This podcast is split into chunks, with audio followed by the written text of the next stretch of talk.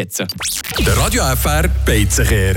So, Joel, bei mir ist mittlerweile noch eine Kugel Zwetschgensorbet dazugekommen. Ich habe mir noch ein Dessert gegönnt, äh, im Nachgang. Wie sieht es bei dir aus? So? Äh, der Bauch voll? Ich bin pumpenvoll. Also kennst du das Gefühl, wenn du so richtig müde bist nach dem Essen? Aha. Das scherbelt als Brettstangen rein bei mir. Ähm, was aber ein gutes Zeichen ist, ich muss sagen, es war sehr gut gewürzt gewesen, die ganze Angelegenheit. Ja, nicht mehr Salz, sage ich einfach. Äh, von dem her, bei mir hat es gewundert.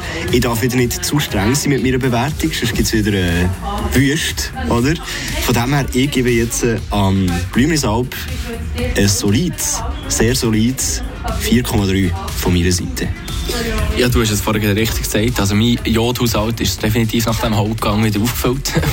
es war äh, gut gewürzt, gewesen, ja. Aber wie du auch gleich gesagt hast, es war äh, sehr üppig, gewesen, gut, gewesen, fein gewesen, muss man auch sagen dazu.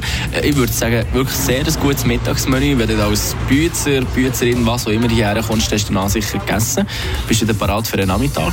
Aufgrund von dem und ähm, weil es auch gut war mit der Suppe im Vorhinein, gutes Dessert, muss ich auch sagen. Das Zwetschgensorbe auch sehr fein richtig äh, Zwetschgen rausgeschmeckt, das war nicht künstlich. Gewesen.